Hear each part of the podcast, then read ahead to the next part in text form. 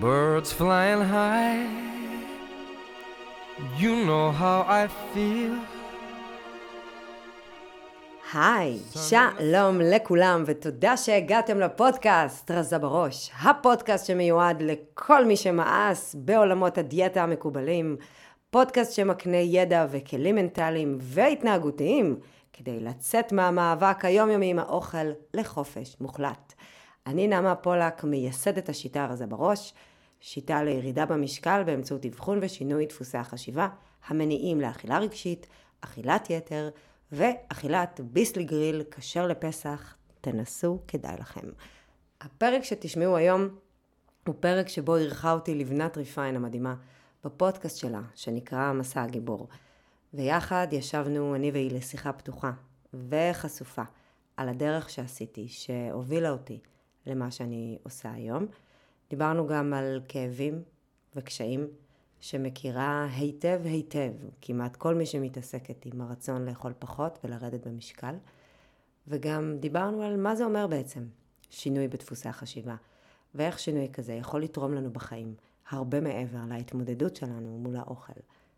אז בלי למתוח אתכן יותר מדי, מסע הגיבור עם לבנת ריפיין, בבקשה.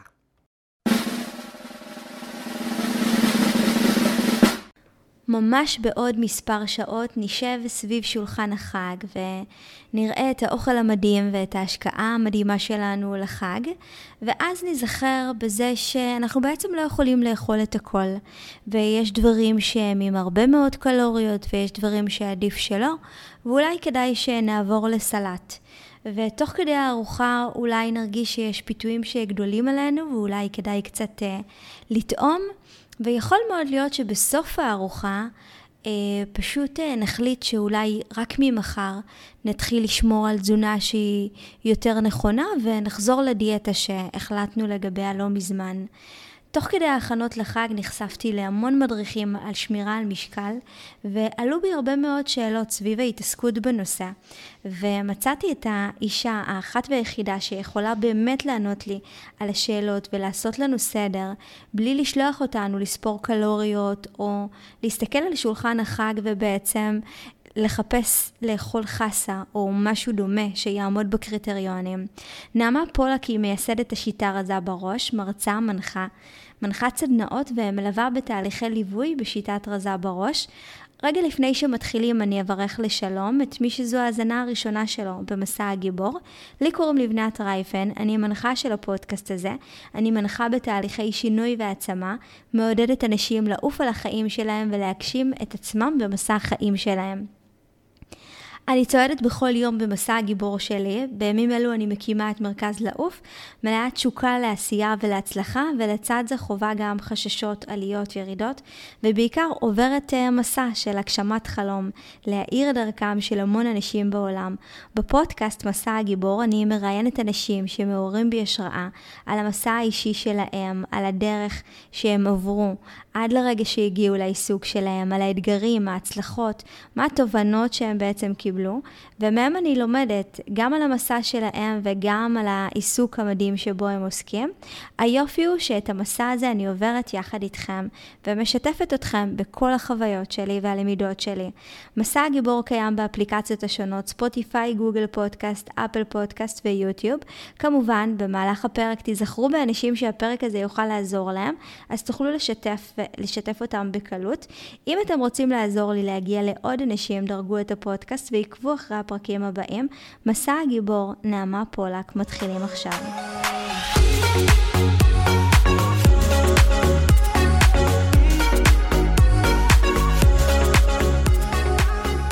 טוב, אז אנחנו בתוך הפודקאסט. אני אשתף אתכם שהיה לי אה, בוקר מדהים, ונפגשתי עם אה, אישה שאני מאוד מאוד מעריכה, ומאזינה לפודקאסטים שלה, וזה תמיד נורא מרגש לשמוע ולפגוש מישהו שעוסק במשהו שדומה למה שאני עוסקת. אז שנציג אותך ונגיד עם מי אני מדברת? אה, תשמעי, אני חושבת שאנשים יהיו סקרנים לשמוע אם היה לך בוקר כזה כיפי. לגמרי. אז uh, נמצאת איתי נעמה פולק, uh, שהיא בעצם uh, מנחה את הפודקאסט רזה בראש, שהוא סופר מוערך. אה, ועושה דברים מדהימים בחיים שלה, שאני חושבת שהם נותנים כל כך הרבה ערך, אה, וכולנו צריכים לשמוע גם את התכנים האלה וגם אה, להכיר את העשייה שלך. שלום, שלום, נעים מאוד. תודה שהזמנת אותי להתארח, זה גם לי היה בוקר מאוד כיף איתך. איזה כיף. איזה כיף לגלות שאנחנו שכנות. נכון. אנחנו צריכות לעשות את זה יותר, את בלי קשר לפודקאסט. נכון, לגמרי. למרות שאני חושבת שמה שאנחנו נדבר, אה, אפשר, אה, אפשר ככה לפצל אותו לכמה וכמה פודקאסטים, כי אני חושבת שהערך שאת נותנת הוא מאוד מאוד אה, גדול, וגם בלי קשר אנחנו ניפגש ו, ונדבר לנו. אני במהלך השיחה איתך קיבלתי עוד הרבה מאוד ערך. אה, גם, אה, גם אה, לגביי, ואנחנו נעלה את זה כאן, כי אני תמיד אוהבת לשתף. את רוצה לשתף את המאזינים שלי? מי את ומה את עושה? כן, אני נעמה פולק, ואני מייסדת השיטה רזה בראש, שזאת שיטה לשינוי דפוסי החשיבה, שמניעים אכילת יתר, אכילה רגשית, ושחרור המאבק התמידי עם האוכל. אני עובדת בעיקר, בעיקר, בעיקר עם נשים, פה ושם יוצא לי גם לעבוד עם גברים, למרות שאני לא ממש מכוונת אה, לעבודה עם גברים, אלא בעיקר לעבודה עם נשים. אני מקליטה את הפודקאסט, כמו שאמרת, רזה בראש. זה הדבר שאני מתרכזת בו בחודשים האחרונים, כי הוא מהווה עבורי אמצעי להשפעה מאוד מאוד רחבה. אני, החזון שלי והמטרה שלי היא להגיע לכמה שיותר נשים שמנהלות מאבק יומיומי עם האוכל. לצערי, רוב הנשים מנהלות את המאבק הזה, אה, גם עם המשקל, גם עם האוכל, ולאו דווקא נשים שסובלות מעודף משקל. יש הרבה מאוד נשים שלא סובלות מעודף משקל, פשוט סובלות מעודף מחשבות mm-hmm. על המשקל ועל האוכל. ואוכל פוגש אותנו כל יום, כמה פעמים ביום, וכל יום, כמה פעמים ביום, את יכולה להיפגש עם הלקאה עצמית, ומחשבות ושנאה וכישלונות, אבל אנחנו לא יכולות להתנהל בעולם בלי אוכל, זאת אומרת, האוכל הוא הדלק שלנו, זה לא כמו סיגריות, אוקיי? שאפשר להפסיק, נגיד, אם מחליטים. ומה שאני עושה בעבודה, ובליווי שאני עושה, ובתכנים שאני מעבירה בעצם, זה כדי לשנות את דפוסי החשיבה שיש לנו גם על האוכל וגם על עצמנו. בעצם לשנות את מערכת היחסים גם עם האוכל וגם עם הגוף שלנו, כי המערכת יחסים הלקויה, נקרא לזה, עם האוכל והגוף, זו תוצאה של שפת הדיאטות. בישראל זו אני... שפה שנייה, שפת אם. לגמרי, ואני רוצה לשאול אותך, את מדברת כאן בשפה שהיא, שהיא שונה, כשאנחנו מדברים באמת על כל מה שקשור על מערכת יחסים אה, לאוכל, ויש הרבה מאוד אה, דיאטות, הרבה מאוד אה, תוכניות. הרבה מאוד, אה, אני באופן אישי, הייתה תקופה שצרחתי את התכנים האלה, אני חושבת שגם אמרתי לך קודם, ובכל פעם שניסיתי רק להיכנס למשהו מזה, אז uh, הייתה לי התנגדות מאוד חזקה, ואני אכלתי כפול ממה שאני אוכלת בדרך כלל. קלאסי. אה, ו- ורציתי לשאול אותך, איך אנחנו נמצאים כאן, באמת, זה הפרק הראשון שאני מעלה אותו כמסע גיבור, ולא כמסע ניהולי. זה כבוד, מסע גיבורה. לגמרי. אה, ואני רוצה לשאול אותך, איך הגעת ל- ללוות נשים דווקא בסיטואציה הזאת? למה לא משהו אחר? מה באמת אה, הניע אותך וגרם לך להגיע לתחום הזה? לנישה הספציפית הזאת. נכון. אז גם אני סבלתי מעודף משקל, ובעצם מאז שהייתי מאוד צעירה, אני את הדיאטה הראשונה שלי עשיתי בגיל 11. וואו. ולא כי הייתי צריכה, אלא פשוט כי זה מה שחשבתי. ומשם זה התחיל. המערכת יחסים עם האוכל ובעצם ההבנה שנוצרה לי כשהייתי צעירה, שאוכל גורם לנו לעודף משקל, ואם אני רוצה לרדת במשקל, אז אני צריכה לצמצם את האוכל עד כמה שניתן. אבל אני אוהבת לאכול, מה לעשות? זאת אומרת, זו באמת בעיה, זה באמת מאבק. וככל שעברו השנים, וככל שגברו הניסיונות, את יודעת, לשלוט בדבר הזה, זה רק יצא משליטה. עד שהגעתי ב-2009 למשקל שיא שלי, ושקלתי 40 קילו יותר ממה שאני שוקלת היום. וואו. כן, זאת אומרת, כבר ירדתי, את יודעת, כמעט 40 קילו. ואני יכולה להגיד שהקסם הזה קרה ביום שבו התחלתי לשחרר את המחשבה. זאת אומרת, חלק מהמשקל גם ירד עוד קצת לפני, אבל הרוב והדרך שבה אני מעבירה היום היא בעיקר בגלל שהמחשבה שלי על כל הנושא הזה השתנתה. כי הדיאטות ומה שהן מציעות לנו בעצם זה בור ללא תחתית. זה משהו שכל הזמן נצטרך לחזור אליו ולעשות, והן לא מאפשרות לנו בעצם לנהל איזושהי שגרת חיים שפויה.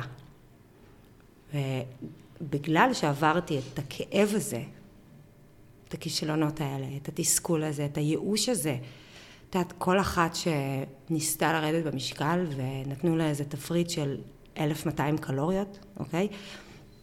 יודעת עכשיו על מה אני מדברת, על הפאניקה הזאת שגם את אולי חווית, mm-hmm. אבל קצת אחרת, כי כשאת מנסה לש, לשמור על תפריט של 1200 קלוריות, את פשוט רעבה.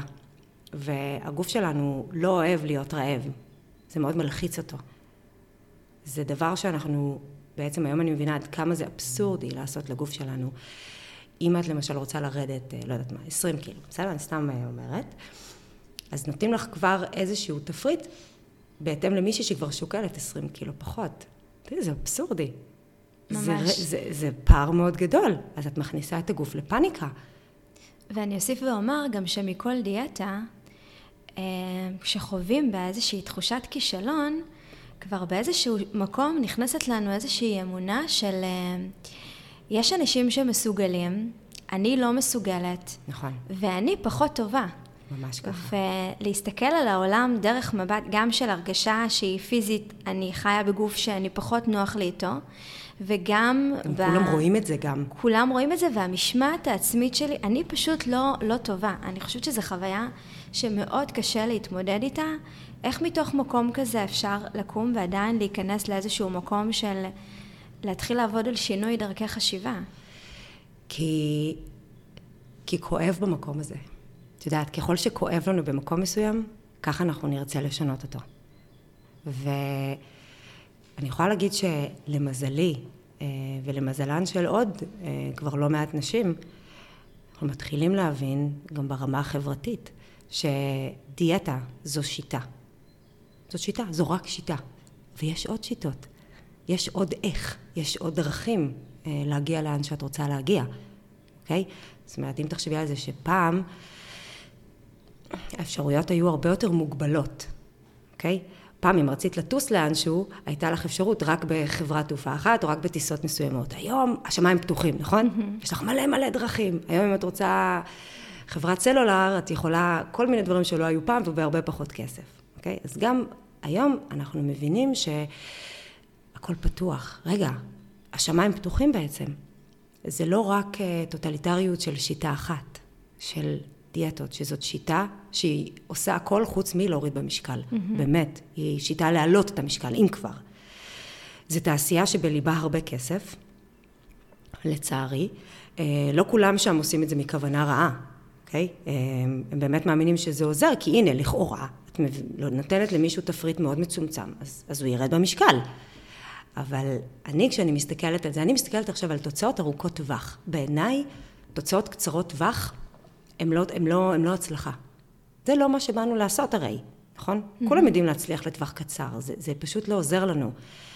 אז אם כל כך קשה לי, במקום הזה שבו אני נכשלת, ובמקום שבו אני מרגישה שאני חיה בגוף ש, שלא טוב לי לחיות בו, אני רוצה לנסות פשוט משהו אחר, משהו שעוד לא ניסיתי. כי אם אני אמשיך לנסות כל מיני דיאטות, אוקיי? אה, ניקויים, שייקים, אה, תוכניות, 17 יום, 5, 2, 16, 8, לא משנה. Mm-hmm. כל מיני דברים כאלה. זה בעצם אותה שיטה. זו אותה שיטה בשם אחר, אבל זו אותה שיטה.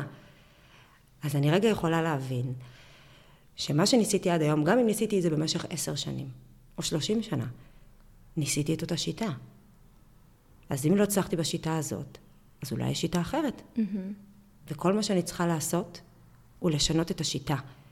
כי אם יש שיטות נוספות שבהן אפשר להצליח, או נשים אחרות הצליחו בשיטה הזאת, גם אני יכולה.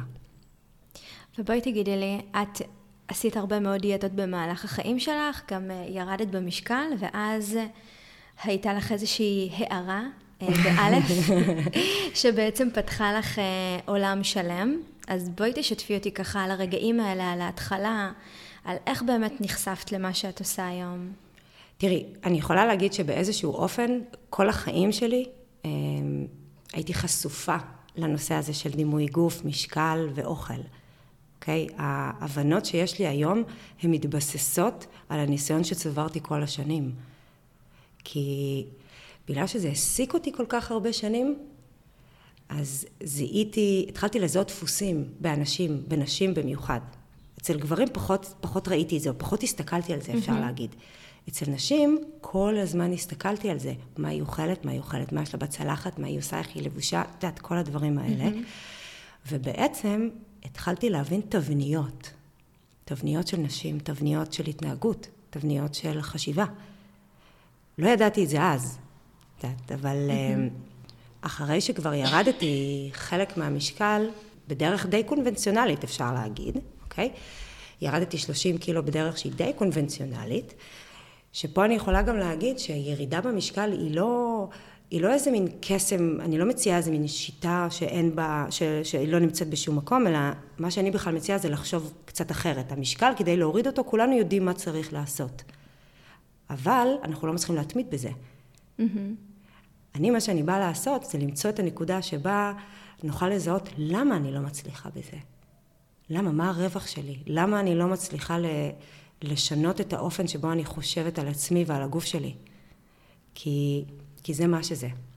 בסך הכל דפוסי חשיבה.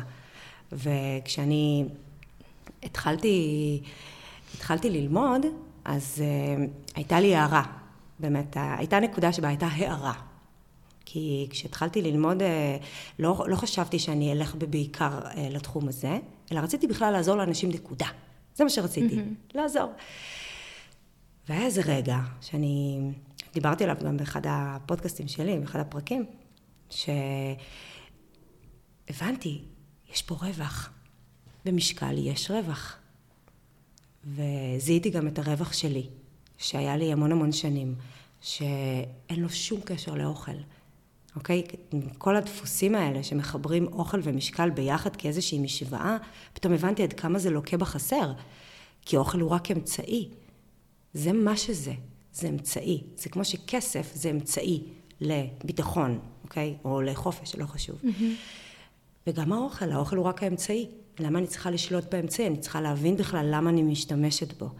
ואני פתאום הבנתי באיזושהי הערה שהייתה לי, ממש ככה, זה שאני המון שנים החזקתי את המשקל הזה ולא הצלחתי באמת להיפטר ממנו, כי אני הרגשתי כילדה שאני צריכה להיות יותר שמנה מאימא שלי.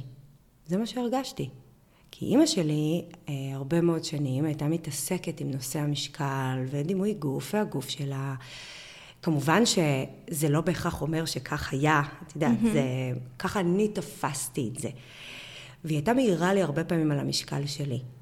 ותמיד כשהיא הייתה מעירה לי על המשקל שלי, אה, אני הרגשתי ממנה איזושהי מין שמחה כזאת שהיא לא שם. Mm-hmm. עכשיו, אני לא יודעת אם זה באמת היה כך, זה גם באמת לא משנה. משנה מה אנחנו הבנו והרגשנו כילדים, כי ככה אנחנו תופסים את זה, וככה זה נחקק אצלנו. ואחרי שההורים שלי התגרשו, ואימא שלי חוותה את הפריחה שיש אחרי גירושים, מי כמוני יודעת, אחרי שהתגרשתי לפני שנה וחצי, פה פעם משחזרים את הדפוסים של ההורים.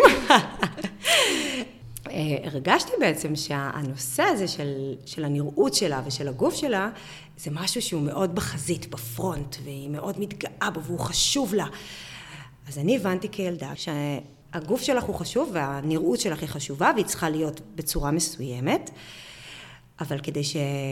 כדי שאת תראי טוב, זה תמיד השוואתי. אז אחרות צריכות לראות פחות טוב. וואו. כן, זה תמיד יהיה השוואתי הרי, נכון? Mm-hmm. אם, אם את מרוויחה הרבה כסף, איך תדעי שאת מרוויחה הרבה? כי מישהו צריך להרוויח פחות, נכון? זאת אומרת, mm-hmm. הדברים הם תמיד השוואתיים באיזשהו אופן. אני חושבת שזה מאוד מאוד אבסורדי, אמנם ביחסים של אם ובת, את יודעת, אבל ככה ראי, ראיתי את זה אצלה פשוט.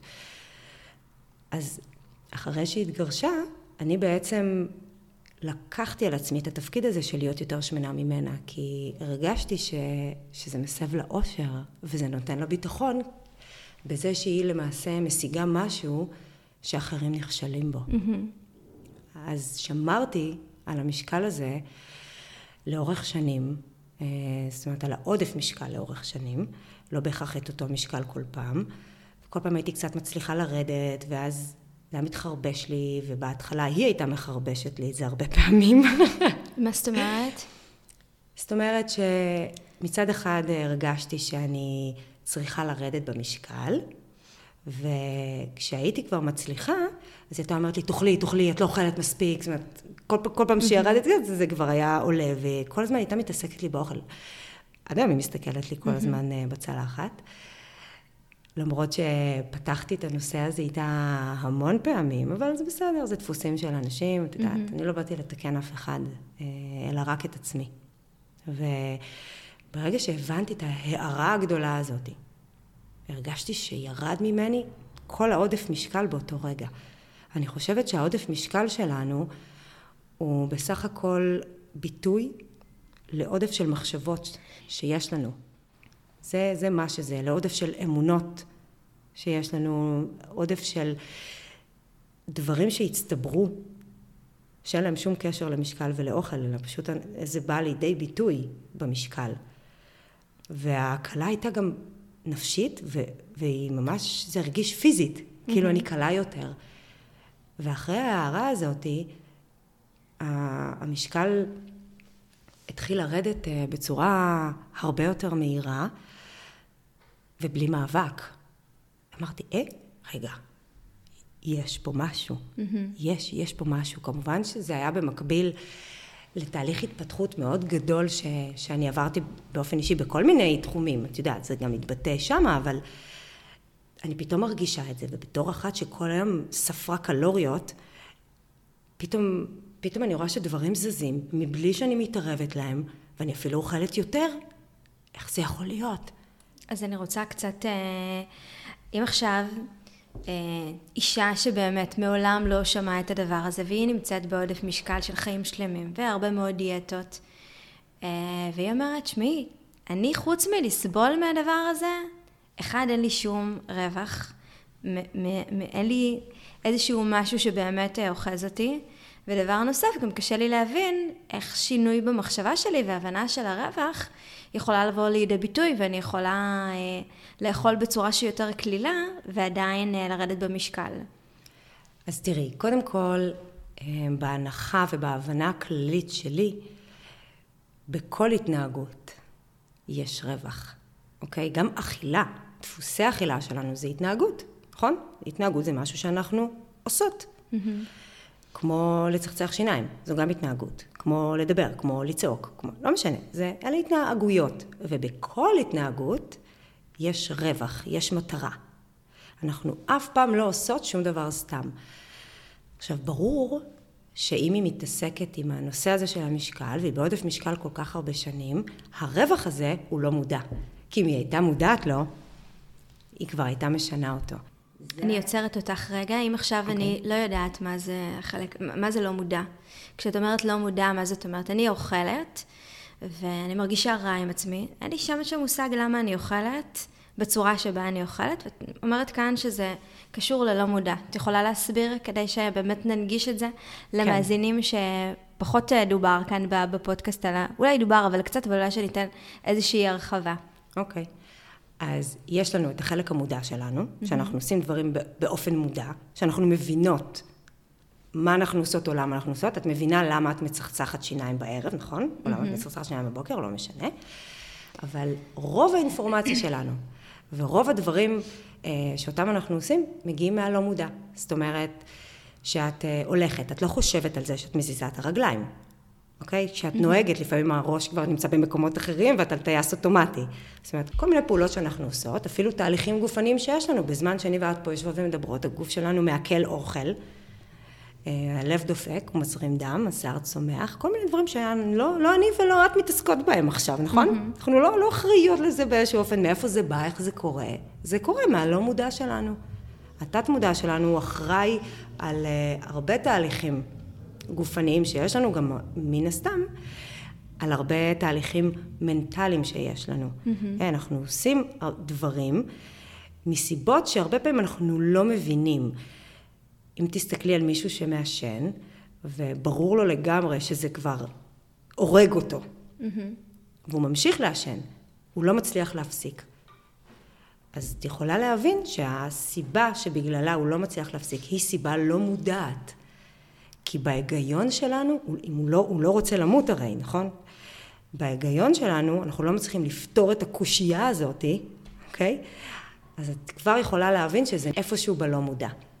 אם אין בזה היגיון, ואם את עושה משהו נגד רצונך, נקרא לזה, אז זה כבר לא מודע. אם מישהי רוצה לרדת במשקל, והיא באמת רוצה, גם, גם אני רציתי, והיא לא מצליחה להחזיק את זה, היא לא מצליחה לעשות התנהגות שתואמת את הרצון שלה, את הרצון המודע שלה לרדת mm-hmm. במשקל, סימן שהסיבה להתנהגות היא לא מודעת.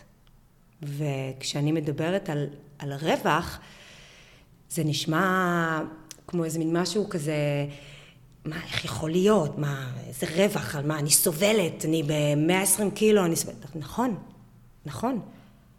אבל את כנראה מרוויחה משהו שאת לא יודעת אותו. אלה דברים שמגיעים מכל מיני אמונות מגבילות שיש לנו על עצמנו. Mm-hmm. מחשבות, הבנות שאספנו לאורך החיים, לרוב מדברים שהבנו בילדות שלנו. כי בילדות אנחנו רואים את העולם בצורה הרבה יותר דיכוטומית. טוב, רע, נכון? שחור או לבן. Mm-hmm. כל דבר הוא הרבה יותר חזק ובעצימות גבוהה. והדברים שאנחנו תופסים שמה מובנים בעיניים של ילדים. והם לא תואמים את ההבנות שלנו כאנשים מבוגרים בראייה מרחבית. וזה הרבה פעמים מתנגש, אוקיי? אם ילד למשל רוצה תשומת לב, אוקיי? את יודעת, יש לך ילדים, mm-hmm. הוא מחפש תשומת לב, והוא מבין שאת התשומת לב הוא מקבל כשהוא עושה משהו שהוא לא, לא, לא משרת אותו במיוחד. התנהגות, את יודעת, הוא עושה משהו והוא מקבל תשומת לב, קוראים לזה תשומת לב שלילית, אבל הוא ממשיך לעשות את זה, למה? כי בסך הכל מה הוא רוצה? תשומת לב. תשומת לב. נכון. אם, אם אנחנו רוצות להבין מה זה בכלל אומר רווח, בואו נסתכל על ילדים קטנים, זה הכי הכי הכי פשוט, כי ילדים קטנים הם תת מודע מעליך, החלק המודע שלהם עוד לא מפותח. אז אפשר להבין איך עובד התת מודע פשוט כשמסתכלים על ילדים. אם הוא רוצה תשומת לב, והוא עכשיו אה, צבע את כל הקירות, וברור לו שאנחנו נכעס עליו, אוקיי? לא הולך לצאת לו מזה משהו כיפי, אוקיי? למשל אם אה, נשלח אותו עכשיו לחדר ותהיה שם שעה ותסתכל על הקיר, בסדר? סתם לדוגמה. הוא לא נהנה מזה, אבל הוא היה צריך את התשומת לב, וזה מה שהוא ניסה להשיג. אני מקווה שזה יותר ברור עכשיו הנושא של הרווח. גם הרווח וגם הלא מודע, אה, אני חושבת שהלא מודע, הכוונה שלו היא מאוד מאוד מאוד חיובית. זאת אומרת, זה איזושהי תמיד, החלטה... תמיד. איזושהי החלטה שקיבלנו כדי להגן על עצמנו. מה שקורה נכון. במהלך השנים זה שהוא צריך לעבור איזשהו תהליך של עיבוד והבנה שגדלנו, סלש אנחנו לא נמצאים באותו מקום, ולהתאים את עצמו לסביבה שלנו. ממש ככה. זאת אומרת ככה. שאם היה לי רווח כילדה אה, בבית ספר, אני מדברת ספציפית עליי, אה, תמיד ללכת אה, נגד אותן מוסכמות ולהפריע כדי לקבל את תשומת הלב שהייתי זקוקה לה, אז היום בגיל 39 אני צריכה לעשות איזשהו איתחול לילדה הזאת ובעצם... עדכון גרסה. אה, בדיוק. ובעצם להבין שניתן, יש עוד אה, כל מיני אופציות לקבל את אותו הדבר שאני זקוקה לו, פשוט בדרכים שהן אחרות. נכון, כי הדפוסים האלה הולכים איתנו שנים, אוקיי? והם לא מתעדכנים לבד. יש לנו דפוסי התנהגות, דפוסי מחשבה, שלאחריהם מגיעה התנהגות. הרי כל התנהגות יש לה איזושהי מחשבה בבסיס שלה. Mm-hmm. מחשבה בחלקה לא מודעת. וזה לא עובר עדכון.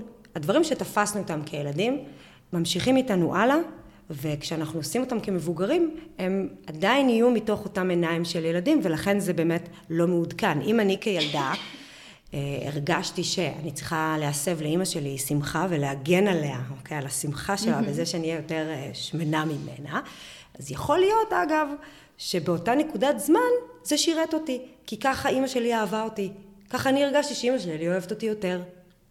אבל כבן אדם בוגר, זה יותר הזיק לי מאשר שירת אותי. כי כל הניסיונות שלי לרדת במשקל פגעו בביטחון העצמי שלי, הם פגעו בדימוי העצמי שלי. הרגשתי לא נוח בתוך הגוף שלי. את יודעת, כשהייתי צעירה לא הייתי מרגישה את הגוף שלי באותה צורה. Mm-hmm. לא הייתי אישה עדיין. כשאת אישה, מרגישה את הגוף שלך קצת אחרת. אז דברים שמסיבים לנו רווח כילדים, באמת ברוב המקרים, ברוב המוחלט של המקרים, כבר לא יסבו לנו רווח אה, כמבוגרים. גם אוכל אגב הוא אמצעי נהדר לתשומת לב. Mm-hmm. תראי את זה אצל ילדים גם, הם מעתיקים את הדברים האלה מההורים. יכול להיות שמישהו בבית, איזשהו, לא משנה, אמא, אבא, לא משנה, אה, יש לו איזה שהם דפוסי אכילה מסוימים שהילדים מעתיקים אותם, ואחד הילדים יפתח עודף משקל. והעודף משקל הזה יכול להיות יושב בכלל על תשומת לב. כי הוא מזהה שבבית אמא או אבא עסוקים עם דיאטות משקל, והוא גם רוצה שישימו לב אליו, והוא רוצה בעצם לייצר איתם שפה משותפת, ליצור איתם איזשהו שיח, שידברו איתו בשפה הזאת, או שהוא ירגיש יותר שייך אליהם באיזשהו אופן, אוקיי? אז ההורים לא תמיד ישימו לב לעניין הזה בצורה הזאת. הם יגידו, אה, אתה אוכל יותר מדי, בואו נקצץ לך את האוכל. אוקיי? אז הילד השיג את המטרה שלו דרך אגב. Mm-hmm. הנה, הוא עושה את מה שההורים עושים. אותו דבר. הוא יכול, כן, לסחוב מן הסתם את דפוסי האכילה האלה שנים קדימה, למרות שהוא כבר לא גר בבית עם ההורים, יכול להיות שגם אפילו ההורים שלו לא בחיים, והוא לא צריך את השייכות המשפחתית הזאת, אבל הוא לא יודע מאיפה זה מגיע. באותה מידה אנחנו גם יכולים לפתח מחלה מתוך צורך בתשומת לב. Mm-hmm. כי כשהיינו ילדים, כל פעם כשהיינו חולים, קיבלנו חמלה, קיבלנו תשומת לב, והמוח שלנו הבין את זה, הוא יצר עיגון, הוא יצר חיבור. אה, שחולים מקבלים תשומת לב. ואז פתאום באיזושהי נקודת זמן, אנחנו מרגישים צורך בתשומת לב, והגוף, מתוך רצון לעזור לנו, שוב רווח, כוונה חיובית, יכול לפתח מחלה. כי הוא מבין שאנחנו רוצים תשומת לב. כנ"ל לגבי משקל. אם יש עיגון במוח, שלמשקל יש, יודעת, משמעות מסוימת, תשומת לב, הגנה, לא משנה מה. אז כשאנחנו נרגיש את הצורך הזה, הגוף פה פשוט יכול להתחיל ולפתח את זה. ואין לזה קשר לאוכל, האוכל הוא רק התנהגות, המוח שלנו בואי הוא מאוד מאוד חכם, יש לו אינסטינקטים, הוא יכול לשלוח אותך לעשות דברים מבלי שאת פיזית תצליחי לשלוט בהם, אוקיי? אנחנו ממש יכולות להרגיש לפעמים, כל מי שניסתה אי פעם לצמצם את האוכל יכולה להתחבר לזה, mm-hmm. שהיד נשלחת לאוכל בלי יכולת לעצור אותה. כאילו את בובה על חוט, את ממשיכה לאכול, זאת אומרת, די, אני לא צריכה בבקשה תעצרי, ואת לא מצליחה לעצור את זה. אני שומעת משפטים כמו אני חזירה, כשפתאום נכון. נכנס בי איזה שד, או שאני יכולה לפתוח את הבוקר ולהגיד זהו, היום זה היום, ובעבודה לשמור, ואז בשנייה שאני חוזרת הביתה, אללה ירחמו. הייתה לי תקופה כזאת, הייתה לי תקופה כזאת שלא הייתי מספיקה אפילו לאכול בעבודה, כי היה לי הרבה עומס, ואז הייתי מגיעה, כל הארונות בבית היו נפתחים, הייתי כאילו מחפשת אה, בטירוף.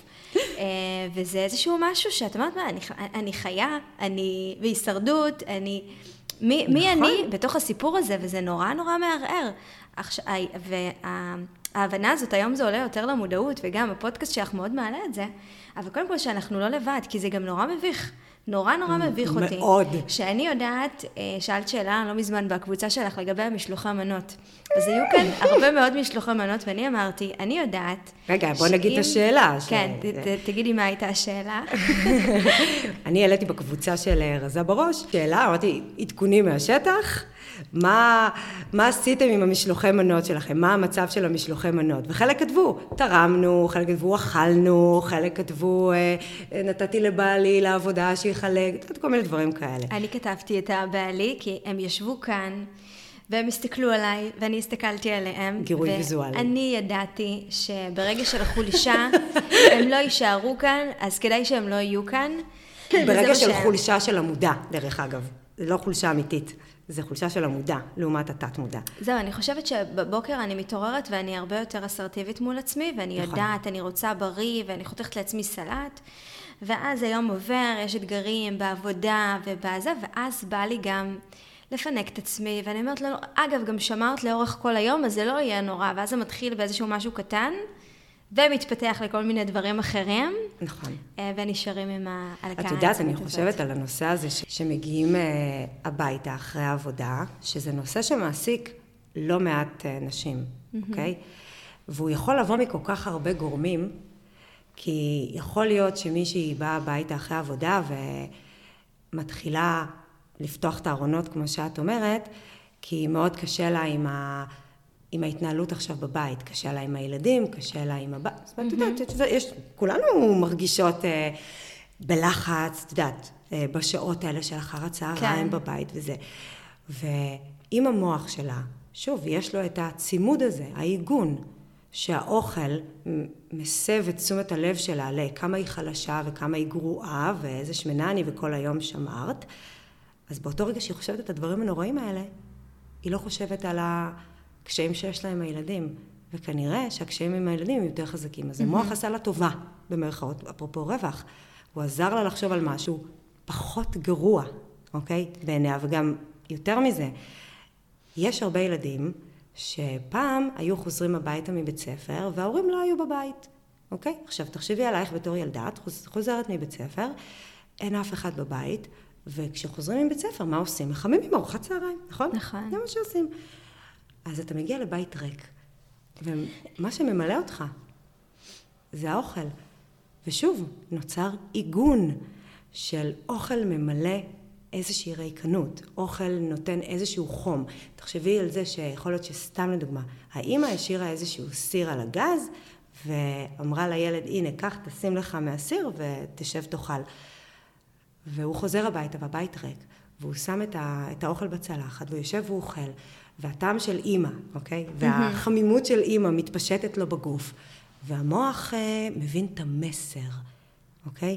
הנה, הוא לרגע אחד מרגיש כאילו אימא פה עכשיו איתו ביחד, אבל הוא לא יודע את זה באותו רגע. ושנים אחר כך, תפגשי את הילד הזה, או את הילדה הזאתי, חוזרים הביתה מהעבודה, פשוט מתחילים לאכול. למה? כי הם מחפשים את אותו mm-hmm. דבר, את אותה חמימות, את אותה הקלה, את אותה נחמה, שהמוח שלהם מבין כילדים. תראי עד כמה הדברים מדהים. עמוקים, ואין להם שום קשר לאוכל עצמו. לא לפחמימות, לא לחלבונים, לא לשומנים, את יודעת, לא לכלום, אוקיי? זה כל כך אבסורדי שאני חושבת על זה היום, על כל השנים שבזבזתי על תפריטים ו- וקשקושים, אני סליחה שאני אומרת קשקושים, אוקיי? ב- בלשנות רק את, ה, את הפסיק האחרון, אוקיי? את, ה, את הדבר האחרון בשרשרת, שהוא רק הביטוי, הוא רק האמצעי. זה סתם לבזבז את הזמן על כלום, כי זה לא האוכל, אלא מה שגורם לנו בכלל לאכול. אני מנסה להבין עם הבנות שאני עוברת איתן תהליכים, והן רוצות לשנות את דפוסי האכילה שלהן, אז בואי נבין למה את אוכלת. אוקיי? חלק מזה זה דברים שתפסנו בילדות, אפרופו עיגונים, צימודים, רווחים mm-hmm. וכן הלאה. חלק מזה גם זה התפתחות של זה, כי אם יש את העיגונים האלה, ויכול להיות שאחרי הצבא פתאום מישהי התחילה לעלות במשקל בגלל הדברים האלה, אז גם התחיל להתווסף לה פה אה, המלחמה, ההלקאה העצמית, הערך העצמי הנמוך, זאת אומרת כל הדברים האלה שאנחנו צריכות גם לחפור דרכם, גם פה, כדי להבין בכלל מה קורה שם.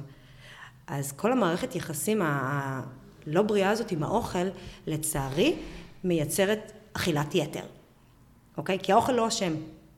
האוכל לא אשם בעודף המשקל, אוקיי? זה דפוסי המחשבה שלנו שאחראים לדבר הזה. ומישהי שמרגישה שהיא שומרת כל היום, למה אני צריכה לשמור, במרכאות לא רואים אותי עושה, למה אני צריכה לשמור במרכאות כל היום? על מה אני שומרת בדיוק? על מה? על מה?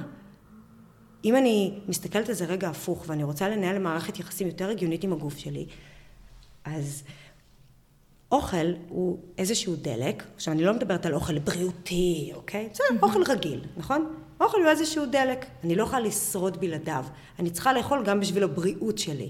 אני לא מדברת על ממתקים עכשיו, בסדר, אני מדברת על אוכל רגיל. אז אם אכלתי אוכל רגיל במהלך היום, למה אני צריכה להרגיש שאני שומרת במרכאות, אוקיי? כי אם את חושבת על הבריאות שלך, למשל, את חוזרת הביתה ומרגישה ששמרת על הבריאות שלך כי, כי לא נשמת עשן של אוטובוסים היום, כאילו, מה, את מבינה את האבסורדי? זה, נכון. למה אני שומר, על מה אני בדיוק שומרת? על כלום. אני רוצה להתייחס לגוף שלי כאיזשהו מכלול, שאני רוצה ליהנות ממנו כמה שיותר, נכון? אני רוצה לחזק אותו, אני רוצה שהוא יהיה כמה שיותר בריא. אני עושה פעולות בשביל הגוף שלי, כמו לישון, נכון? Mm-hmm. כמו לשתות מים, כמו לאכול, כמו לז- לזוז, כמו ללכת למסיבה, כי זה עושה מצב רוח טוב, אוקיי? אנחנו רוצים לעשות פעולות עבור הגוף שלנו כדי לחיות בצורה מיטבית. ואוכל הוא אמצעי, אז למה אני צריכה לשמור על עצמי מהאוכל? לא, כנראה שיש פה משהו עקום באופן שבו אני רואה את האוכל. אני לא צריכה לשמור על עצמי מאוכל. אם אני מסתכלת בהיבט בריאותי, אני רוצה לצרוך מן הסתם איזושהי כמות מסוימת שהגוף שלי יכול להוציא ממנה את המיטב. אם אני מתפוצצת מאוכל, mm-hmm. כבר לא עשיתי טוב לגוף, גם אם התפוצצתי מסלט. לא עשיתי טוב לגוף. אז כאן את מדברת בעצם על הקשבה. ש... נכון. הייתה תקופה שהתחלתי לעבוד אה, באיזה מקום, והיה נורא נורא לחוץ שם כל היום. ואז הייתי יוצאת להפסקת צהריים, ונמרחת בהפסקת הצהריים. עכשיו, לאורך כל השנים הייתה לי הקשבה מאוד רצינית לגוף. זאת אומרת, רגע לפני שמגיעים באמת לחלק הזה שלה, כשהגוף אומר די, אז די. נכון. למרות שלפעמים יש מאבק. המוח רוצה לסיים הכל, כי תמיד אמרו לנו לסיים הכל מהצלחת. אבל תמיד... אמונות מגבילות. כן, התחושה הזאת של הכבדות, היא אף פעם לא הייתה לי נעימה, אז ידעתי לחתוך את זה קודם. אבל באותו מקום עבודה, אני נורא רציתי להעריך, אפרופו רווחים, את הפסקת הצהריים שלי. אה. אז אני הייתי מסיימת הכל. ולאט, לאט, לאט, לאט, ואז מרגישה שאני צריכה איזה חצי שעה של התאוששות, כי הגוף שלי לא יכול באמת להכיל את הכמות הזאת. ועליתי נורא במשקל באותו זמן, והבנתי שפספסתי לחלוטין את ההקשבה לגוף שלי. כמו שאמרת, אנחנו מנסים לברוח ממשהו מסוים, אז אנחנו אומרים, טוב, אז האוכל זה, זה פחות, פחות קשה לי, ההתמודדות כאן. וזה יעיל, זה תמיד מצליח. אוקיי? תמיד כשתפוצצי את עצמך למוות, אז את תהיי יותר מנומנמת, תהיי יותר מוסכת, אוקיי? האוכל ממש ממסך את הרגשות שלנו. מה זה אכילה רגשית? אני עכשיו מרגישה משהו שלא נעים לי להרגיש, ואני רוצה למסך אותו. זה יכול להיות עם אוכל, זה יכול להיות עם סמים, זה יכול להיות עם כל מיני דברים. זה יכול להיות גם, אה, אני יכולה למסך את הרגשות שלי גם בחיבוק. החיבוק מייצר לי יותר תועלת מאשר נזק. Mm-hmm. זאת אומרת, זה בסדר שאנחנו מנסות לצאת מהתחושה השלילית שלנו. זה לא לא בסדר, אוקיי? אם את מרגישה בעבודה לחץ ו... וקשיים מסוימים שמן הסתם לא נעים לך לשהות ברגשות האלה, זה ברור וטבעי שתרצי לעשות איזשהו משהו שישנה את ההרגשה שלך. במקרה הזה האוכל, כשהוא הופך להיות בשימוש יתר, זה פשוט מייצר יותר נזק מתועלת. כי אם לא היית עולה במשקל, לא הייתה לנו פה בעיה. נכון? לא הייתה בעיה. היית משיגה את המטרה שלך והכל טוב. אבל כשזה מתחיל לייצר נזק, כאן אנחנו נכנסים כבר לאזור אחר, mm-hmm.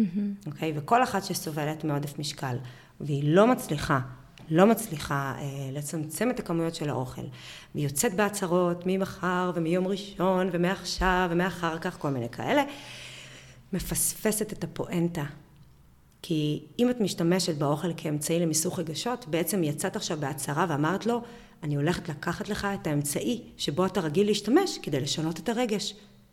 ואז המוח נכנס לפאניקה ואומר, איך את עושה לי דבר כזה? איך אני ארגע? את לא יכולה לקחת לו דבר כזה אם לא מצאת לו אמצעי חלופי במקום... זאת אומרת, צריך להבין את הסיבה שבגללה אנחנו אוכלות. בואי נרחיב על אמונות מגבילות, אמרת את זה קודם, בואי באמת... נרחיב על המקום הזה. מה זה בכלל אמונות מגבילות ואיפה זה פוגש אותנו? אמונות בכלל, לא רק מגבילות, יש לנו אמונות מעצימות ויש לנו אמונות מגבילות, אוקיי? אמונות זה סך של דברים שאספנו לאורך חיינו, אוקיי? לכולנו יש. זה מה שנקרא מיינדסט שלנו. כל אחד מאיתנו מסתובב עם איזושהי תוכנה שמותקנת לו בראש, במוח, אנחנו אף פעם לא חושבות בתוך חלל ריק, נכון? את לא קמה היום בבוקר, ו... לומדת את העולם מחדש. מה זה שולחן, מה זה כיסא, מה זה מחשב. נכון? את כבר יודעת מה זה הדברים האלה. Mm-hmm. זאת אומרת שהמוח שלנו פועל על מנגנון של הסקת מסקנות ואיסוף של מידע. ובמהלך חיינו, בעיקר בשנים הראשונות, שבהם התת מודע הוא החלק ששולט במוח, כי החלק המודע עדיין לא מפותח, אז כל מה שאנחנו לומדים בשנים הראשונות ממש מתאכסן לו ככה חזק בתוך התת מודע. בשנים האלה אנחנו לומדות איך להתנהג, אנחנו לומדות מה זה מה, איך מתנהגים בבית, איך מתנהגים בתוך מערכת יחסים, איך מתנהגים בכל מיני דברים, מה זה העולם בכלל. אמונה מגבילה למשל יכולה להיות, אמ, משפחה לא מפרקים. כי כילדים יכול להיות שאולי שמענו את זה בבית, אוקיי? Mm-hmm. Okay? עכשיו, זה יכולה להיות אמונה מעצימה, אוקיי? Okay? וזה יכולה להיות אמונה מגבילה. תלוי אם האמונה הזאת מייצרת לך יותר נזק או תועלת, כי בחלק מהמקרים, באמת, אנשים שיותר אולי יתעקשו על מערכת היחסים ולא יפרקו אותה, יכול להיות שהם יצליחו באמת אה, להציל אותה, אבל יש מקרים שברור לנו שזה מייצר יותר נזק. ואמונה נוספת יכולה להיות, צריך לעבוד קשה כדי להתפר, להתפרנס. או זה, אוכל חייבים. לסיים, זה שלך, כן.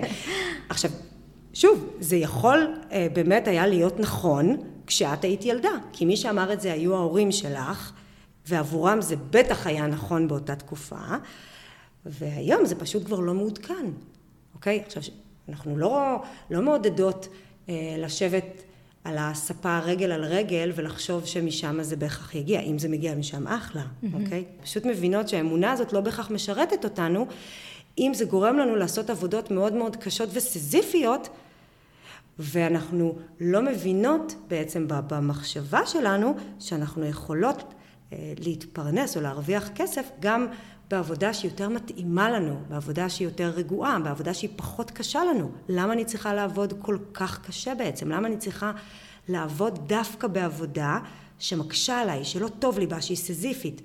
למה? כי כנראה ככה אני מאמינה שככה מתפרנסים. זאת אומרת, את מבינה? Mm-hmm. עוד אמונות שיכולות להיות לנו זה על כל דבר בעולם. על מה התפקיד של גבר או אישה בבית, או גבר או אישה בעולם. אוקיי? יש אה, נשים שבסך האמונות שלהן מאמינות שהן אלו שצריכות אה, לעשות את כל עבודות הבית למשל, אוקיי? שאין בזה טוב או רע. אם זה, אם ככה את רוצה ש... שיתנהל הבית וככה זה טוב לך, אז זה אמונה מעצימה.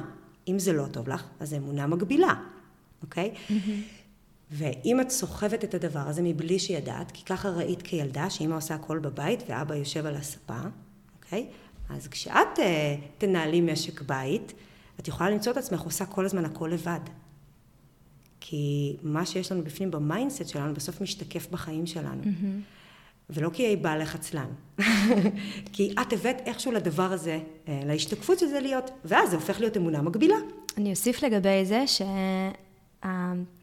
שהאמונות שלנו, שהן פנימיות, אה, לא תמיד הן נמצאות אה, אצלנו, כמו שדיברנו קודם, במודע. ברוב הפעמים. ואז האשמה יוצאת החוצה. זאת אומרת, כן. הוא עצלן, הוא לא עושה, נכון. העבודה שלי לא בסדר, המדינה לא בסדר וצריך לעבוד נורא נורא קשה כדי להתפרנס. נכון.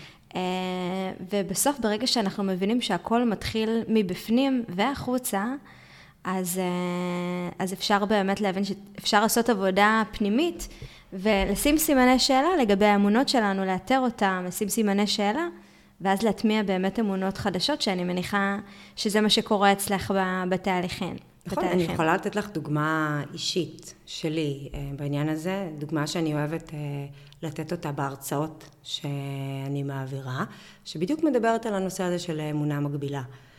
אני במשך שנים הסתובבתי, מבלי שידעתי, אה, עם אמונה של אני לא חשובה. כי ככה אני הרגשתי. אני גדלתי בקיבוץ ברם בשנות ה-80, ובקיבוץ ברם בשנות ה-80 הייתה לינה משותפת. היינו בבית ילדים. וואו. כן. ובית ילדים זה לא כמו בבית. זה לעצמו שווה פרק, כי זה נורא נורא מסקרן אותי החוויה הזאת. בשמחה. עכשיו, את יודעת, אנחנו שכנות, אפשר לעשות את זה די בקלות. כן. ואני במשך שנים הסתובבתי עם אמונה שאני לא חשובה, כי הרגשתי כל הזמן כאיזשהו מספר, את יודעת. אה, זה לא כמו אצל אמא ואבא, שאת חשובה להם, הם רואים אותך באיזושהי עין מיוחדת כזאת. בבית ילדים כולם אותו דבר, עבור המטפלת כולם אותו דבר, כמו בגן.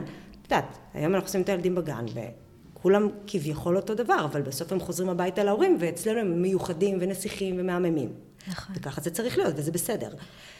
אבל בבית ילדים אין את הפונקציה הזאת שבה חוזרים הביתה, זה לא קורה. וואו. כן. ואני סחבתי את הדבר הזה מבלי שידעתי.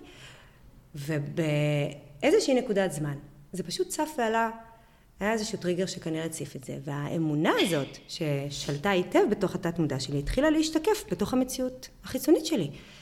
הרגשתי לא חשובה בעבודה שלי. ממש, הרגשתי שלא סופרים אותי, שלא מעריכים אותי, שלא רואים את מה שאני עושה. והרגשתי במקביל לזה, שכל הזמן אני צריכה לרדוף אחרי חברות שלי, שהן עושות דברים ולא מזמינות אותי, ושרק אני זאת שיוזמת את המפגשים ואת השיחות וכן הלאה. הרגשתי גם מול בן הזוג שלי, שאני מבקשת דברים וזה נופל על אה, אוזניים ערלות, והוא לא באמת מקשיב לי. עכשיו, אין שום קשר בין האנשים האלה, אוקיי? הבן זוג שלי לא הכיר את המנהלת והיא לא הכירה את החברות שלי. וכל מה שמשותף לאנשים האלה זאת אני. ובעצם מה שמשותף להם זה הסיפור שלי הפנימי, האמונה המקבילה הזאת, mm-hmm. שהשתקפה דרכם, שקוראים לה אני לא חשובה. ונכון, אנחנו הרבה פעמים מקטרות על מה שקורה בחוץ, על האינפלציה והמחירים והמדינה והארגון וה... והבוס והבוסית, אבל אנחנו לא מבינות שאנחנו רואות את העולם רק מתוך העיניים שלנו. אנחנו יכולות לראות ולהבין את העולם רק מתוך ה mindset שלנו, מתוך סך האמונות שיש לנו על עצמנו ועל העולם, וככה אנחנו מתרגמות את המציאות. ומה שיש לנו בראש פשוט משתקף ומקבל ביטוי במציאות החיצונית שלנו. ולכן, אם יש משהו שלא טוב לנו בו, ואנחנו רוצות לשנות אותו, אם אנחנו נמשיך ונת... ונתעסק בכלפי חוץ, בחיצוני, נאשים את הארגון, או נאשים את האוכל, וננסה לצמצם אותו. לא נגיע לדבר האמיתי. אנחנו צריכות לקחת אחריות מסוימת, ולהבין שזה מגיע מתוכנו. ואת המקום הזה אנחנו רוצות לחפש ולתקן. כי לא נולדנו עם האמונות האלה, נכון? אספנו אותם. וכל מה שאספנו אפשר גם לעדכן, עדכון גרסה. בואי נעשה עדכון גרסה, נעמה 2.0, אוקיי? ונעדכן את כל התוכנה הזאת שיש לי למשהו שיותר רלוונטי לשנה שאני חיה, לגיל שאני נמצאת בו, לעובדה שאני אימא ולא ילדה בעצמי. כי כשאני הפכתי להיות אימא, לפני שעדכנתי גרסה, היו המון פעמים שבהם בפועל אני יכולה להגיד לך בדיעבד, זאת ילדה שגידלה ילד, או ילדה שגידלה שני ילדים פתאום. Mm-hmm. וזה מקום לא נעים להיות בו. כי את בחוסר אונים מוחלט, את מרגישה שאת לא יודעת מה את עושה, אין לך שמץ של מושג.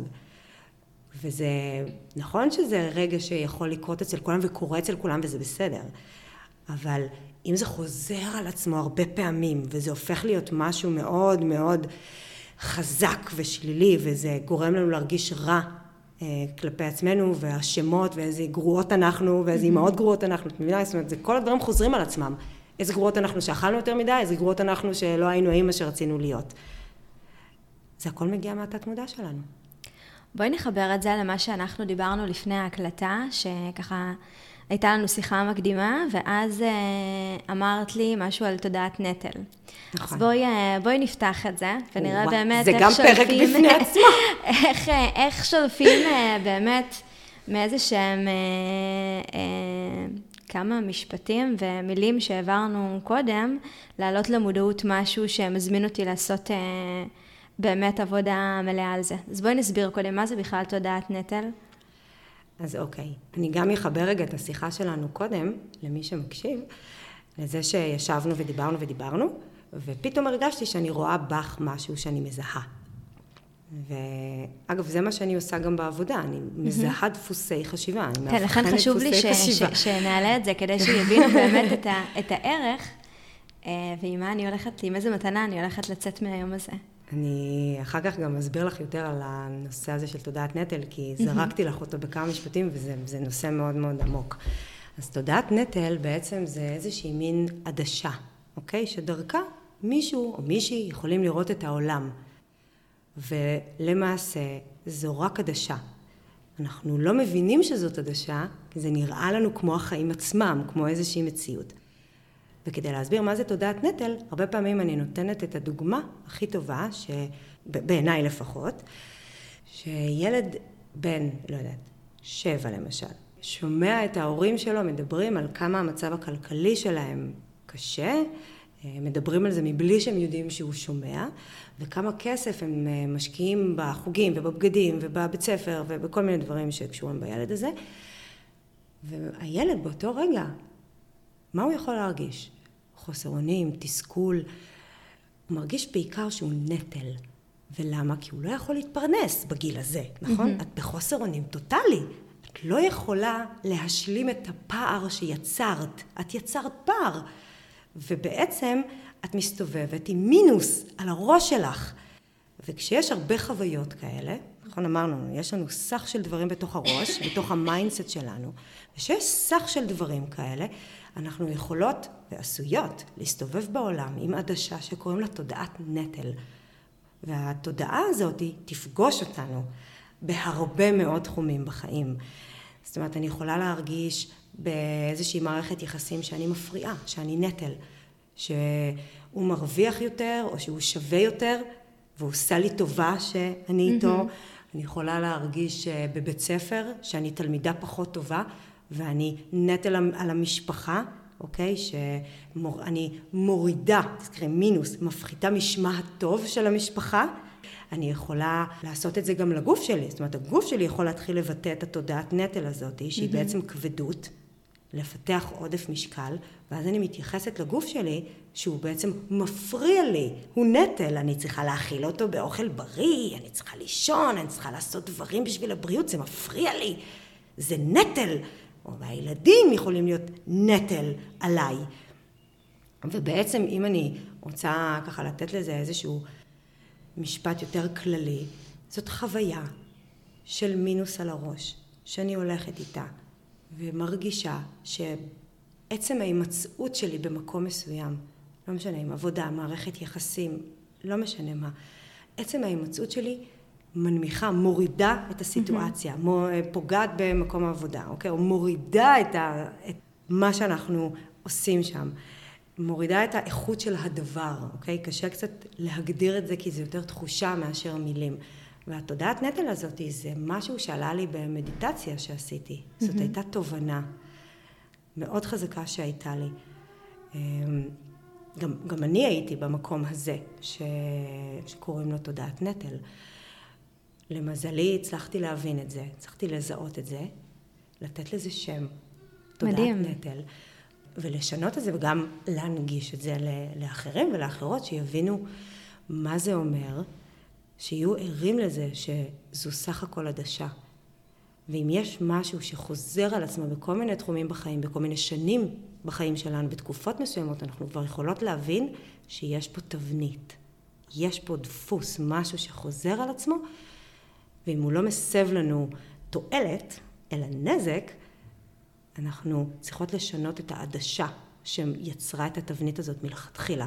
זה קצת מורכב לפעמים לעשות את זה באופן אישי, כי אנחנו הרבה פעמים לא רואים את עצמנו, אנחנו קצת עיוורים לעצמנו. נכון. לפעמים אנשים מהצד יכולים יותר להעיד, ואו אני יכולה להגיד, אם כבר אנחנו רוצות להסתכל על עצמנו, אנחנו כן יכולות להסתכל בדיעבד. זאת אומרת שאם מישהו רוצה לנסות להבין משהו על עצמו, מישהו, מישהי, תסתכלו אחורה. אל תסתכלו על הקשיים שיש לכם היום במקום העבודה, אם קשה לכם במקום העבודה, תסתכלו בדיעבד. זאת אומרת, יש איזשהו קושי, נכון? איזושהי תחושה, תחושה של אני לא מספיק טובה, אני לא בסדר, אני לא יכולה, לא מגיע לי, למה לי זה לא קורה, נכון? כל מיני דברים mm-hmm. כאלה. אז התחושה הזאת היא שהיא היום מציקה לנו. איפה, איפה פגשתי אותה בעבר? איפה, מתי? כנראה שבהרבה מקומות, וכנראה שבהרבה רגעים, בהרבה תקופות. ואני יכולה להתחיל לחבר אחד ועוד אחד ועוד אחד ועוד אחד, ולגלות שיש לי פה תבנית מאוד משמעותית, שמסבה לי הרבה נזק. כי את התבנית הזאת התחלתי לייצר כילדה. וילדים הרבה פעמים מרגישים לא בסדר, ובאמת לפעמים הם חסרי אונים, כי mm-hmm. הם חסרי אונים לעומת המבוגרים שהם מחליטים. אבל הדפוס הזה ממשיך איתנו באותה צורה גם כמבוגרים, למרות שאנחנו כמבוגרים בכלל לא חסרי אונים. תחשבי על זה, בטח מרגישה לפעמים חסרת אונים כבן אדם בוגר. ברור. אבל אף אחד לא באמת מכריח אותך לעשות שום דבר, אוקיי? זה, אנחנו בוחרות, אוקיי? את בוחרת לקום לעבודה בבוקר כי את רוצה להתפרנס. Mm-hmm. זה לא שמישהו כיוון לך אקדח לראש. אנחנו בוחרות את מה שאנחנו רוצות לעשות. גם אם לא ממש כיף לנו לעשות אותו, אבל אנחנו בוחרות, זה לא שאמרו לנו. אנחנו בוחרות לעשות את זה. ותחושות החוסר אונים מגיעות יותר מה mindset שלנו שרואה דרך העיניים של הילדות שהיינו, ולא דרך העיניים של הבוגרות שאנחנו, ולכן הרבה פעמים אנחנו לא רואות את ההזדמנויות ש... שיכולות להיות לנו, שנקרות בדרכנו. כי ילדים לא רואים בראייה מרחבית. זה רק אנחנו כמבוגרים רואים בראייה מרחבית. אז כשאת רואה מהעיניים של הילדה, את תראי זווית מאוד מצומצמת. זה מדהים, כי אותי זה הוביל, אני ילדה שביעית, והרבה פעמים היו מצבים שההורים שלי היו צריכים להיות יותר... ילדה, רגע, ילדה שביעית? ילדה שביעית. אני לקחתי שינוק מהמים ולא הספקתי להגיב על זה. ילדה שביעית מתוך שמונה ילדים. וואו. אה, בשכונה קצת מורכבת באשקלון, ואחד הדברים שזכורים לי זה שהרבה פעמים האחים שלי יותר העסיקו את ההורים שלי. זאת אומרת, הם היו צריכים יותר נוכחות אה, הורית ממני. אז בעצם אני הרגשתי שברגע שאני אביע את עצמי ואביא את המכלול שלי, את האתגרים שלי, את, מה, את, הצרכים שלי, אפילו הכי בסיסיים, אני אהיה נטל. נכון. ומתוך אסור. המקום הזה, אה, הרבה מאוד פעמים, גם במסגרת, אה, גם, גם בארגונים וגם אה, עם הפודקאסט, אה, לפעמים יש לי פרקים שאני יכולה להעלות, אני יכולה להעלות פרקים בתדירות שהיא הרבה יותר גבוהה, ואני אומרת, מה, עכשיו אני אתחיל אה, לשלוח והם יצטרכו להקשיב, או שאני כותבת בפייסבוק. עכשיו, מי שרוצה בוחר לקרוא ומי שלא. גם מי שרוצה בוחר להאזין. אולי אני אתן להם מרווחים יותר, כדי שאני חלילה לא אכביד על מישהו. באיזשהו. מקום, כן, כן, ו- ולא הייתי ערה לזה בכלל. ואז ברגע שאמרת את זה, אה, והמוח שלי הוא תמיד, אה, תמיד עובד, נפל לך האסימון. אז, אה, אז, אה, אז זה חיבר אותי. ואני חושבת שזאת זאת הזדמנות באמת להראות כמה דברים יכולים, אנחנו יכולים ללמוד על עצמנו שאנחנו ביום יום לא זוכרים ללמוד. ו, ואני חושבת שהמקום הזה של המשקל, או של הברקסים האלה שאנחנו מקבלים בחיים, אנחנו לא בפערים מקבלים. האלה, אנחנו עוצרות את עצמנו. זה נדמה לנו שאנחנו מקבלות ברקסים, אנחנו הם, בעצ- הם בעצם מגיעים עוצרות אלינו, אותו. מגיעים אלינו באיזושהי דמות של משהו שחוסם אותנו, משהו נכון, שלא נותן לנו להיות נכון. במיטבנו. זה מתבטא ב... זה, כן. וזאת איזושהי מתנה שאנחנו יכולים אה, לקבל כדי באמת לעשות עבודה תודעתית ולהבין ממש ככה. על עצמנו כל כך הרבה דברים. כי אם עכשיו אה, אישה או גבר עולים במשקל או מתמודדים עם משקל עודף אה, אה, לאורך כל החיים, והם מבינים שהם באמת מגיעים לנקודה של אה, קושי אמיתי, זה יכולה להיות כזאת מתנה, כי אני חושבת שאחרי תהליך כזה, שהוא מכניס כל כך פנימה, נכון. גם, ה, גם ה mindset שלנו הופך להיות כל כך קליל וכל כך מחובר, ואנחנו גם לומדים לעשות את זה בעוד תחומים בחיים שלנו. נכון, קודם כל, ברגע שאת אה, עושה את זה פעם אחת, לא משנה במה, את אה, חווה איזושהי פריצת דרך, את יכולה לעשות העתק הדבק, כי הבנת את הפואנטה, הבנת איך לזהות את הדברים האלו. וכמו שאת חווית היום בבוקר, זאת בערך התחושה, אמרת את המילה קליל, וזה ממש נכון, כי איך אנחנו יודעות שזיהינו פתאום אמונה מגבילה? את אומרת, אני לא מאמינה שזה היה עליי כל כך הרבה זמן ולא ידעתי. לא ידעת, פשוט לא ידעת. מבינה שסחבת משהו, סחבת. סחבת אותו פיזית, נטל. זה נטל, זה כבד, הדבר הזה, שאסור לי להביע את הצרכים שלי. שלא רוצה להפריע אף פעם לאף אחד. זה נטל. וברגע שאנחנו מבינות את זה, ויכולות גם להשתחרר מהדבר הזה, אז אנחנו חוות שינוי משמעותי במציאות שאנחנו חוות ביום-יום. זה מאוד מאוד משמעותי. והקשיים שלנו הם בעצם הנקודה שבה, סליחה, זה בעצם הנקודה שבה אפשר להתחיל לחקור את הנתיב הנוירולוגי, שנמצא עמוק עמוק בתוך התת מודע. הרי ההתנהגות זה השלב הסופי, זה החיצוני. נכון? אמרנו נגיד אכילת יתר, שזו התנהגות. זה החיצוני, אם אני עכשיו עושה רוורס מההתנהגות הזאת, אני אעשה אחורה, אחורה, אחורה, אחורה, אני אגיע בתוך הנתיב הנוירולוגי למעמקי התת מודע, לדבר שיצר את זה. ואם זה יצר את זה, יכול להיות שזה מייצר עוד דברים. ואם את פתאום מגלה שיש לך uh, תודעת נטל למשל, ואת משתחררת ממנה, ואת יכולה פתאום להגיע לנירוונה בעוד מלא תחומים אחרים, כי זה יצר קשיים גם בתחומים אחרים. אז אם אני אגלה משהו שבכלל התחלתי לחקור בגלל המשקל, אני עשויה להתפתח במערכת היחסים שלי, בקריירה שלי. זה קרה גם אצלי. מדהים. אנחנו צריכות לסיים, וכנראה שזה לא הפרק האחרון שאנחנו נעשה ביחד.